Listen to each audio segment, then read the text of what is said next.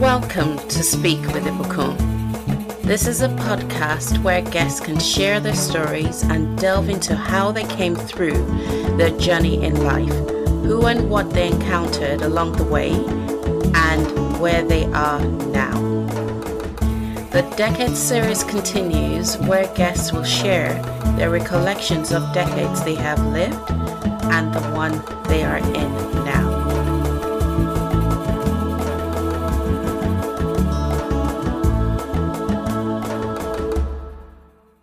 Welcome back to Speak with Ibukun. I am still with Lisa, and we're now in her current decade, her sixth decade. When we left her fifth decade, she had the word horrendous in terms of the last four years where it seemed a, a lot had happened that wasn't wasn't quite a, uh, what she expected so no yeah it, it it sounds like a whole lot had happened to you lisa. So age 50 where does that find you? Um age 50 found me starting a new life as a single mom and also trying to get some sort of perspective as far as what I would be doing to try to um, earn money because I hadn't worked since I became a mom. So it'd been I'd been a long time out of out of um, any sort of working environment, and it was just a it was just a, a new season. Mm. Uh, you know, lots of challenges uh, that I was not prepared for. I can imagine that that was tough. So, what what what was the first thing you did uh, for a job um, when you got to to get in one? Yes. Um the first uh yeah. So I was saying to you that one that I had joined this ladies group that was part of the church that um we were attending and one of the ladies' husbands had a big warehouse. His company worked out of a warehouse. Mm-hmm. And so he had a lot of space to where he could um, store a lot of our items mm. from our home that we were leaving and moving out of. And that was such a huge blessing. So he came and he sort of uh, took inventory of what he was going to need to store at the warehouse. Mm. And um, because we didn't know where we were going, we didn't know what was going to happen. And at that point in time, you know what? This is God is just so incredible. That day, was the day that my friend I was saying to you was on the phone with the council and we had nowhere to go. We didn't know what was going to happen, right? Hmm. And I remember having this moment because all of the ladies in the group came to help me pack up the house, hmm. came to help clean the house because it was a it was a five bedroom home with four floors. So it was a big house. Massive. a big house, yes. Hmm. And um so I had a moment in the day when I was on my own and I was having a conversation with God. And I said to him, I don't know what's happening. I don't understand what is going on.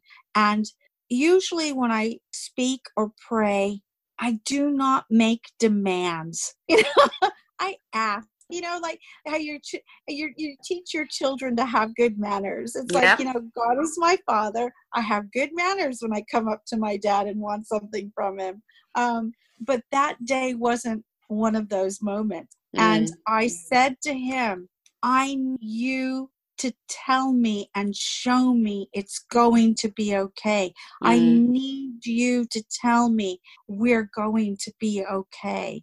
And um, and that's it was literally just you know a five or six second conversation with god that i had because that's all the time i had that day so towards the end of the evening the ladies had left and um, one of the ladies husbands came and to take inventory and, and start he did take some things that evening but the next day he mm. was coming with a huge a huge um, vans and mm. some of his staff from the warehouse were going to come and take out the furniture that evening when he came, I didn't, I had seen him and maybe been like in a, a group gathering okay. um, with him, but you know, I didn't really know him. Um, as well as I knew his wife. Mm. And mm. he came in and was taking measurements up and stuff like that. And he said, "So what? What are your plans? What are you going to do?" And I said, "Well, I need to find a job." And he said, "Well, what do you do?" And I said, um, "Well, I was a, an executive assistant. Um, that was the last thing I did before I had my daughter." And he said, "Well, he said when you're ready, um, I'll give you a job." He said, "I'll just get in contact with me. I have my own company. I'll I'll give you a job." Hmm. And and I just looked at him and I started crying and i you know it's like you, you, don't necessarily find yourself crying in front of people you don't know that well but i was i could not contain these tears and i was just sobbing. And in mm. between the sobbing i said to him why would you do that? You don't know me. Why would you give me a job? And he and he looked at me and he's like don't cry. Don't he's please don't cry. He said you know we love you. And mm. um and he said he looked at me and he said, It's going to be okay. You're going to be okay. And I really felt that was God. That moment, God utilized that man to answer my prayer, to answer my demand. Because you had, you had asked God yes, to show you. Yes. That yeah, that, that you'll be okay. That, yeah. That's an amazing hum, um, kindness that, that was shown to you by the ladies from the church Oh, and yeah. and then the husband of one of the ladies yeah. coming and, and doing that obviously yes. not demanding anything of you and you not even yes. understanding where such generosity of spirit uh, could come from but yeah. but that's a very interesting point because i think that's human nature we don't quite understand why people would be nice without an ulterior motive um yes um I suppose yes, especially from yes, when I was having the conversation with the man, most definitely. Mm. The ladies, because I had been a part of the group, it was really they were amazing and they were so wonderful in that sense. You mm. know, um, they were a very special group of ladies, and we mm. are, um, for the most part, still in contact with one another. Brilliant. So that's yeah, it's it's really really really nice. Um, but yeah, you're right. That the generosity of spirit was just so so amazing, so incredible at that time. Yeah. So did you take up a job with him then? Was that your first Once, job? That was my first job. Yes, it was my first job. And um I stayed there for about a year. I stayed there for about a year. Um, and then after that, it wasn't in the same town that I lived in, so I had to do a little bit of commuting, and it was a bit tricky. You know, I know that I'm a single mom, but hats off to all the single moms out there because it is really tricky if you haven't got a support system. Like, you know, I had to pick up my kids from school. Mm. There wasn't somebody else who could do that. So I was really blessed with um, this man offering a position to me because he allowed me to finish work at three so that I, I could go and pick up my kids, you know, from school. So there, you know, it was just incredible, you know, that mm-hmm. that time. Um, but um, that was the first thing I did. I was there for a year, and then after that, um, once we finally got into a home, life changed mm. a little bit for me in the sense that I I feel that everything caught up with me. In what and way? in the sense that throughout the time of when the marriage started to fall apart and going through the motions of the divorce, not knowing where we were going to live, um, so much was going on that kept me occupied. And I was constantly thinking of the children. My main thing was keeping them in the same school. Mm. I didn't want to have to relocate um, unless it was going back to America, but I didn't want to take them out of a school because that was their constant. Their mm. family had fallen apart. Their mother had gotten ill. Their constant was school, was their teachers, was their friends, was their groups that they were involved in. So that was really important to me. Um, and once we were in a house that was close to school, and we were starting to function and have a life and progress, I kind of fell apart. That was my time to where I what I had been suppressing and pushing down on how everything affected me mm. kind of came to the surface because there wasn't really anything else that could preoccupy that brain space. Mm. um, so, in a time of quiet, it all came back up. Yeah, yeah. How and did you time, deal with that? Um, I, gosh, I haven't thought about it in such a long time. How did I deal with it? Um, the ladies in my group um, were a big help in their own little way, um, like individually, mm-hmm. if that makes sense.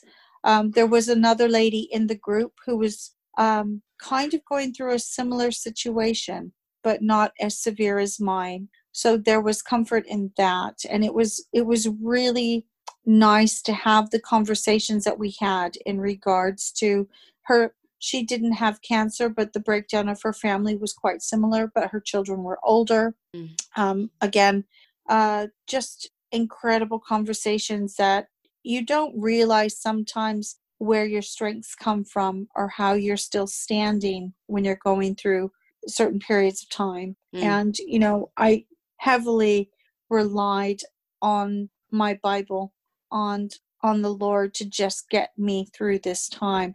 I mm. didn't want to look at myself. I didn't know how to fix. I I liked being preoccupied with making sure the kids were okay making sure that you know uh, you know finding out what the next thing was i didn't want to have to think about me mm. so it was it was hard it was very very hard because i had to look at what i didn't address before mm. and that was that was really really difficult follow us on instagram at speak podcast and you will find each guest has an interesting fact or picture to share with you. Let's get back to the interview. Um, and just, you know, even conversations with my friend from uh, America who would, she came every year and she still does to this day. You know, mm. she comes every year. We go to the ladies' conference every year, mm. you know, so um, knowing I had to just lean. I just, God just had to carry me. I, I'm sure you know have you have you seen the um, footsteps in the sand? Yes. The reference to that. I Love that poem. Yeah. Yeah. So you know, I definitely wasn't walking those days. He mm. was carrying me. You know, by the grace of God, I got through that time. Mm. No word of a lie because I did not have the strength or the energy. Getting out, all I could do, all I could do at that period in time was get up in the morning, wake the kids up, make sure they had breakfast, got them dressed, got them to school. Mm. I'd come back home and I would just collapse on the sofa and just cry and and didn't know, didn't understand how I got to this place and mm. what did it mean for me. You know, so so many questions um, surface in my mind, especially at that time in my life, that age. You know, what were my prospects what was i going to be doing what, how was i going to how was this going to work and mm. you know a part of me just really wanted to to go home because i didn't feel that this isn't the future i signed up for for my kids this isn't what i wanted for them um, so there was a lot of concern and it was it was a hard a hard time mm. that but you know slowly and surely I just got through it. And honestly, by the grace of God. Mm, and him utilizing yeah because you know he would put people in my path that mm. i need mm. you know that are still part of my inner circle mm. you know to to this day um when you said go home what what do, do you mean by go i meant home? i wanted to go back to america um, okay okay because this you know this was our, our life had just changed so drastically and it was very uncomfortable mm. it was mm. very hard it was the hardest time in my life um, without a doubt and i just thought without family and i i just didn't know how i was going to do it and so that was and i felt in limbo um, that we we ended up going to court um, because I really wanted to go home and I couldn't take the children out of the country without their father's permission. And he's English. Um, but I had nothing, I had no one here in the mm. UK. So we went to court and um, the case got dismissed. And I was really, again, that was just another blow. um, no, but for whatever reason, God wanted me here. Mm. God wanted me here in the UK. And as painful as it was for me to accept that, it's I had I just had to. I had to and I had to endure that. And I had to, you know, the court case went on for a good 6 months and it was grueling, it was awful. We changed judges. Um, you know, and at the end of the day for all of that fighting for the case to be dismissed was just awful. Mm. So so soul destroying. And I think that's the camel that broke the cam that's the straw that broke the camel's back. And mm. that's when I just plummeted into, you know, a breakdown, I guess mm. you could mm. say. Um so yeah, that that's that's when everything really I just thought I haven't got anything I haven't got anything else, God. You know, mm. what what what's gonna happen here? And I found it really difficult. We were struggling financially, even though I had had um, a job. I had left that job after a year and had gotten a different job that was less hours because mm-hmm. my children were not so much my daughter, but my son was struggling at school. Okay. And um, every other weekend they would spend with their father. Mm-hmm. And the teachers would notice his behavior. My son's behavior would change drastically when it was coming up to a weekend that he would be spending with his dad. Mm. So he had a lot of behavioral issues, and we had to address that. I needed to be present more. Um, so working really wasn't, or working as much as I was doing in my first job was working as a family unit for us. And again, that was always a struggle um, and also, so the second job I got where I worked less and was working closer to home, it wasn't a good fit um, for me personally. Mm. So that was, you know, again, there were so many changes, just so many transitions. I was, you know, there's no manual on how to be a single parent and everyone's situation is different mm. so you know uh, it's it's just for me I've always just wanted to make sure that the kids were okay and, you know, just trying to do the best that I could. Okay. Um, so yeah, it was, it, that was, that was a struggle. Mm. And and in, in, that sense, because um, this is the fifth year of your sixth decade, yeah. if you were to put a headline on those five years, what would it be? It would be. It's sound. You know, there has been so much of someone listening to this could just think that there's just been so much struggle and you know so much hardship and and it's not that there hasn't been but mm. i am so grateful for the struggle i am so grateful for the hardship and and i'm so grateful to god that we have done it together as a family the kids and i because you know, he answered those prayers that I prayed when I was laying in my bed going through mm. chemo. I want to be here. I want to see my children grow up. I want, you know, that is so vital to me at that point in time. That's what was keeping me going, mm. is that I could see my children grow up. Um, I have never had a stronger relationship in my faith with God than I do now. I'm so grateful for that. I'm so grateful for um, my children knowing who he is. That is my legacy. That is the most important thing that um, I want to leave them when I go is that they know Jesus. Mm. Um, and and they can look at our story and look at it from the perspective of my mom, not necessarily their story too, but they can see how much I leaned on him, how mm. much he did for us because it is something that I always point out to them. You know, we couldn't get this far without him. You know, so mm. as much as there's been the struggle, and it, my, I really believe that the children and I are better people because of the struggle, because mm. we've had to lean on God, and it's you know with with his grace with his mercy with his wisdom everything you know that we have now the strength within us now mm. um, who we are and who you know who they're going to be mm. as they you know enter adulthood is is all it, it's all because of him so i you know i can't i'm just grateful to be here still you know and i'm 10 years cancer free i guess you could kind of say brilliant so wonderful know, and, and the doctors have written me off they're like we're releasing you they can't mm. say you're cured but i know by his stripes i'm cured i know brilliant. he healed you know wow. it's like every day that i wake up regardless mm. of what the struggle is